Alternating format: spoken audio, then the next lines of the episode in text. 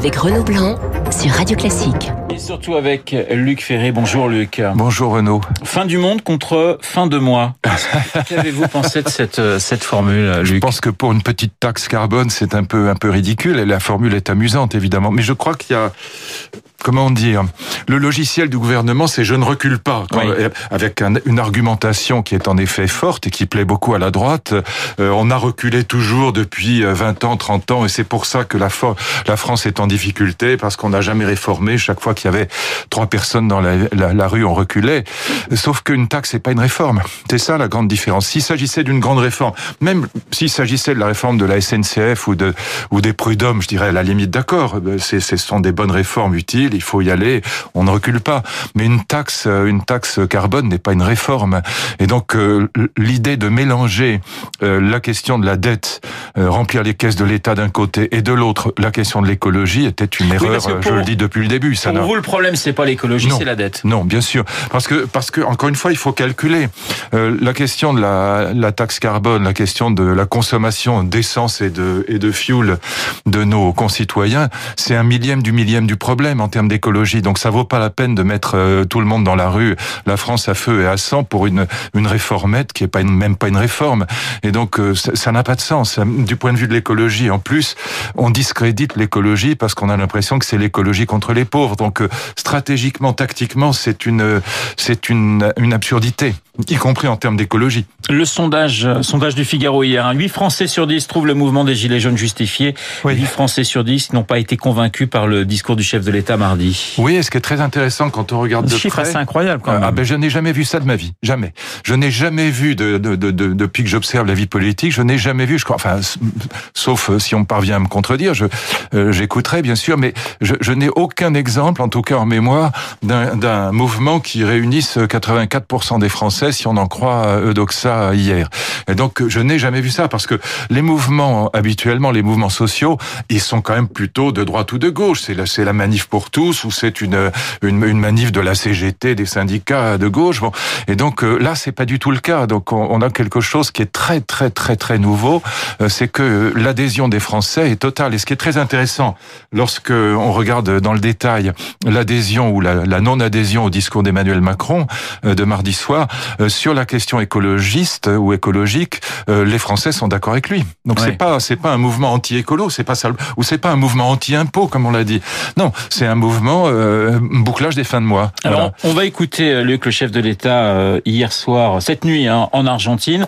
Il persiste, il signe hein, le cap. Il faut garder le cap. On l'écoute. T'entends aussi la colère légitime, l'impatience, la souffrance d'une partie du peuple français qui veut plus vite vivre mieux.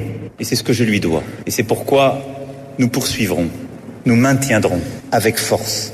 Et nous irons plus loin et plus fort pour pouvoir permettre au peuple français de vivre mieux le plus rapidement possible. Voilà, on maintient le cap et, bon, pour vous, c'est pas vraiment du courage. Ah non, pas du tout. Non, c'est d'entêtement parce qu'encore une fois, s'il s'agissait d'une grande réforme, je dirais bravo, bien sûr. C'est d'ailleurs ce qu'on a suffisamment reproché à Jacques Chirac et moi-même je lui ai reproché sur la réforme des universités à laquelle je croyais beaucoup euh, de reculer. Euh, on était champion du monde de marche arrière et donc euh, c'est ça que vise Emmanuel Macron et ça enchante la droite. Évidemment, toute une partie de la droite dit mais c'est bien, voilà, c'est le bon discours. Sauf que ça n'est pas une réforme encore une fois et donc une taxe ce n'est pas une réforme. Et en plus, euh, la vérité, c'est qu'on a habillé de verdure un problème qui était un problème de dette et pas un problème d'écologie. Donc euh, je pense que quand on a fait une énorme bêtise, il n'y a pas de mal à reculer. Mais euh, les Gilets jaunes seront reçus cet après-midi par Édouard Philippe. Vous attendez quelque chose de de, concret Parce que là, on sent bien que de toute façon, le discours est clair du chef de l'État. On maintient le cap quoi qu'il arrive. On se demande d'ailleurs, ça va être très compliqué pour pour Édouard Philippe cet après-midi. Je ne sais pas ce qu'il peut ah, leur je dire. Pense que, je, je pense que c'est une, une véritable erreur politique. Encore une fois, il n'y a pas de mal à reculer, surtout à dire, bah, écoutez, on suspend la taxe en attendant. Voilà, on va voir, on va discuter. Pour l'instant, on suspend la taxe. Bon, et ce serait le seul moyen de calmer le jeu. Maintenant, euh, tout a une fin dans l'existence, euh, y compris nos existences d'ailleurs. Et donc, ce mouvement finira par s'arrêter. Il n'y a pas de, il y a, il y a, il y a pas de souci là-dessus. Ça finira par s'arrêter. Mais ça laissera des traces terribles parce que, encore une fois, quand il y a 80%, plus de 80% des Français derrière un mouvement et que le président lui-même dit que la colère est légitime, si la colère est légitime, pourquoi continuer à aller dans le mur en klaxonnant? Ça n'a pas de sens. Le zapping, on va écouter Christophe Castaner sur LCI euh, et évidemment la manifestation de demain sur les Champs-Élysées. Je ne veux pas interdire les Champs-Élysées, y compris aux Gilets jaunes qui peuvent vouloir manifester. Et donc, on va mettre un périmètre interdit, celui autour de la place de Concorde pour les institutions, comme samedi dernier. Mhm. On va être un périmètre contrôlé. Contrôlé sur tous les accès des Champs-Élysées. Les personnes seront systématiquement fouillées. Nous pourrons contrôler les identités aussi. Il y aura de la vidéoprotection qui sera euh, déployée. Et les manifestants, comme les piétons, comme les touristes, comme celles et ceux qui veulent venir voir les commerces et faire leurs courses, pourront pénétrer sur le site. Voilà, Christophe Castaner sur LCI. François Bayrou était sur Europe 1. Euh, il revient sur les réponses apportées euh, du gouvernement justement aux Gilets jaunes. Pour l'instant, c'est sans doute des réponses qui soit sont insuffisantes, soit ne sont pas encore trouvées. On doit prendre en compte, lorsqu'on est le gouvernement, on doit prendre en compte une question qui est l'acceptabilité des décisions qu'on prend. Les charges, les taxes que l'on indique, est-ce qu'elles sont supportables par ceux à qui on les inflige? Et puis Ségolène Royal sur Public Sénat, elle répond à Emmanuel Macron qui parle de cynisme. Le cynisme, c'est ceux qui refusent de voir la réalité de la vie quotidienne de ceux qui n'arrivent pas à boucler les fins de mois. Je pense que la situation est, grave. Hein. Je crois qu'il n'y a aucun problème à retirer une réforme qui est mauvaise et qu'il vaut mieux le réaliser le plus vite possible plutôt que d'attendre la révolte telle que celle à laquelle on assiste. Voilà, Luc Ferry, Ségolène Royal, même combat ce matin. bah oui, oui. Puis en plus, je sais que elle, elle, sait de quoi elle parle. Enfin, elle a, elle a quand même été ministre de l'écologie. Ça a été un de ses combats. C'est toujours un de ses combats. Je pense que euh, je, je, ne nie pas du tout le problème écologique. Il, il, est, il est tout à fait réel. C'est pas. Mais on peut pas euh, habiller encore une fois d'écologie un problème qui fondamentalement est celui de la dette. Euh, il faut bien voir quand même quelque chose. C'est que la dette aujourd'hui, elle atteint 100% du PIB. Pourquoi elle atteint 100% du PIB Elle était l'année dernière à 98%. Elle est passée à 100% parce que la suppression de la taxe d'habitation ça va creuser encore le déficit. Le, rachat de la dette de la SNCF, la dette de la SNCF, elle est de 50 milliards d'euros. Même si on rachète 30 euh, milliards, ça creuse encore la dette. Et donc, euh, pour l'instant, le gouvernement euh, est extrêmement dépensier.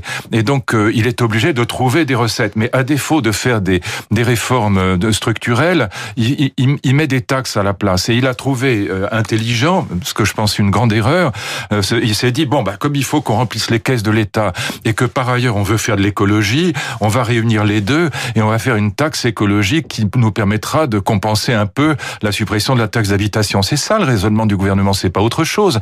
Et donc je pense que c'est très mauvais et pour l'écologie et pour la dette. La solution politique, votre solution politique, c'est la dissolution de l'Assemblée. Ça m'a surpris.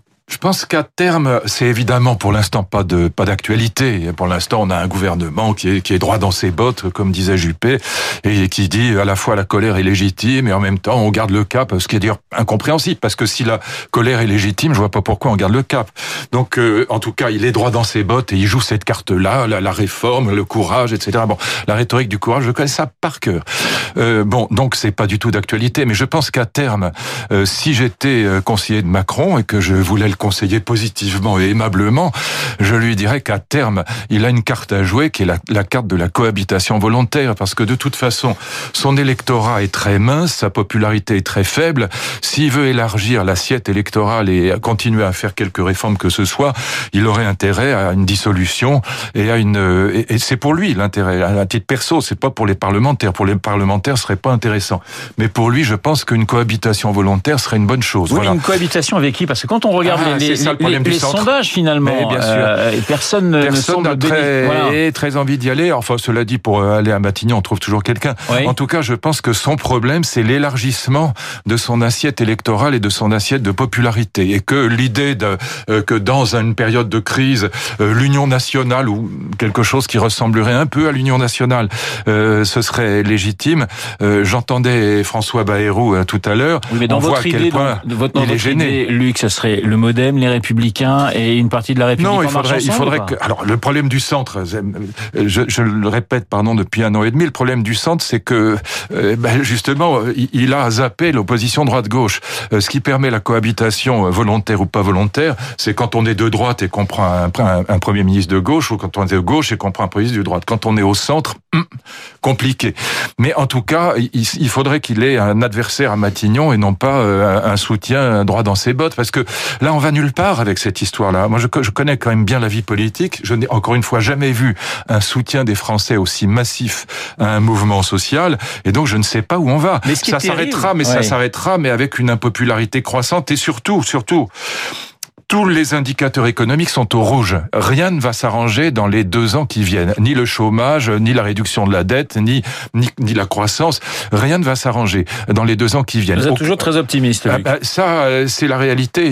Demandez à Patrick Artus, demandez à Nicolas Bouzou, prenez n'importe quel, à Christian Saint-Etienne, demandez à n'importe quel économiste vraiment compétent, il vous dira qu'il n'y a rien qui s'allume au vert pour l'instant. Et donc, euh, ni d'ailleurs au niveau mondial. Et donc, je pense que, voilà, je pense qu'avec l'impopularité actuelle, euh, la continuation des réformes est impossible. Ce qui est assez terrible, c'est quand on vous écoute et quand on lit la presse, on a l'impression que le quinquennat est déjà fini. Mais, mais c'est comme ça le quinquennat. Ça va très. Mais bien sûr, mais tout le monde le sait.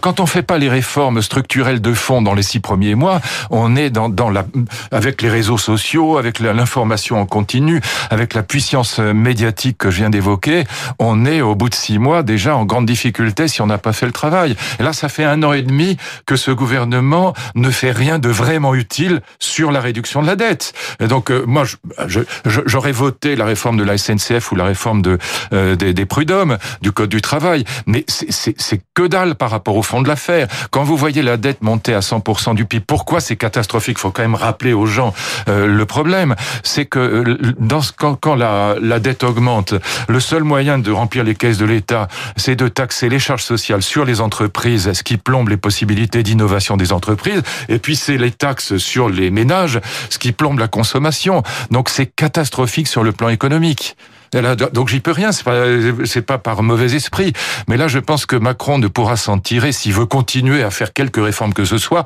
qu'en élargissant son assiette électorale au lieu de dire je garde le cap, je garde le cap, ce qui est de l'entêtement et pas du courage. Donc vous lui conseillez une dissolution. Euh, je reviens sur le discours des un jour ou l'autre, pas, tout de suite, mais enfin dans dans six mois, oui, ce serait une bonne idée de, de changer de pour le coup de changer de cap. Les européennes vont servir un petit peu quand même déjà de, de, de test euh, très. mais vous allez voir, vous allez voir. Euh, les, les anti-européens, les souverainistes fanatiques sont déjà à 40 ou 45% et ça ne va faire que croître et embellir.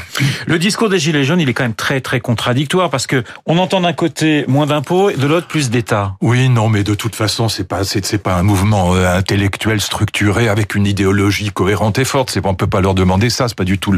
D'abord, c'est multiple, c'est c'est foisonnant, c'est pas organisé. Bon, et d'ailleurs, c'est ça qui est très inquiétant pour le gouvernement. Vraiment, c'est l'image du tube de dentifrice. On sait faire sortir la pâte, mais pour la faire rentrer dans le tube, c'est toujours très délicat. Et donc surtout quand il n'y a pas de syndicat, quand il n'y a pas d'organisation. Donc ne demandons pas à ce mouvement totalement protéiforme. Édouard Philippe a fait une euh, erreur pour vous justement lorsque la CFDT lui a, lui a, bien sûr, il le sait d'ailleurs. Mais bien sûr, bien sûr. Donc ils, ils font erreur sur erreur. Pourquoi? Mais c'est très intéressant d'ailleurs de comprendre parce que moi je comprends ça parce que leur logiciel c'est on est droit dans les bottes. Hein, voilà. Et donc on garde le cap. Les autres ils ont toujours reculé. Chirac a toujours reculé. Nous on garde le cap. On est courageux formidable. Bon, mais sur un, sujet comme celui-là, qui est en fait un sujet de, fin de mois, euh, et en plus, bon, avec cette, histoire fin, du monde, comme, enfin, les collapsologues, la pitié, il faut arrêter quand même de dire n'importe quoi. On n'est pas, la fin du monde n'est pas pour demain. C'est vraiment Philippulus, le prophète, pour ceux qui ont lu Tintin, ça leur rappellera quelque chose. Le, le président de la République n'est pas Philippulus, le prophète. Il doit pas jouer ce jeu-là. On n'est pas, le monde n'est pas en train de collapser dans le quart d'heure. On va revenir sur du concret, la manif de demain récupération politique, bon ça c'est de bonne guerre. Oui, euh, c'est de bonne guerre mais c'est sans intérêt. Mais ça peut être quand même euh, extrêmement... Il peut se passer des choses. Je veux dire, voilà, c'est demain, on peut tomber aussi peut-être encore plus dans le chaos ou pas pour vous? Ce qui est embêtant pour le mouvement, c'est qu'il y a deux choses qui sont embêtantes pour le mouvement. C'est un mouvement pro-automobiliste qui bloque les automobilistes, donc c'est un peu contradictoire et ça va finir par les, les desservir. Et s'il y a des violences, les Français majoritairement détestent les violences. Ils ont d'ailleurs tout à fait raison de détester les violences et ça desservira le mouvement. Donc c'est un mouvement qui de toute façon euh, ne durera pas éternellement, mais il laissera des traces. Et ça, il faut que Emmanuel Macron comprenne que le jour où ça s'arrêtera, ce sera pas une victoire pour lui. Merci Luc d'avoir été ce matin dans le studio de Radio Classique. Je rappelle le titre de votre dictionnaire amoureux de la philosophie chez Plomb à lire, c'est excellent. Et c'est gentil à vous. Mais oui, Noël approche, hein, c'est une très très bonne idée de cadeau. Luc Ferry que vous retrouverez en pleine forme la semaine prochaine sur l'antenne de Radio Classique. 8h55, dans un instant, le rappel des titres.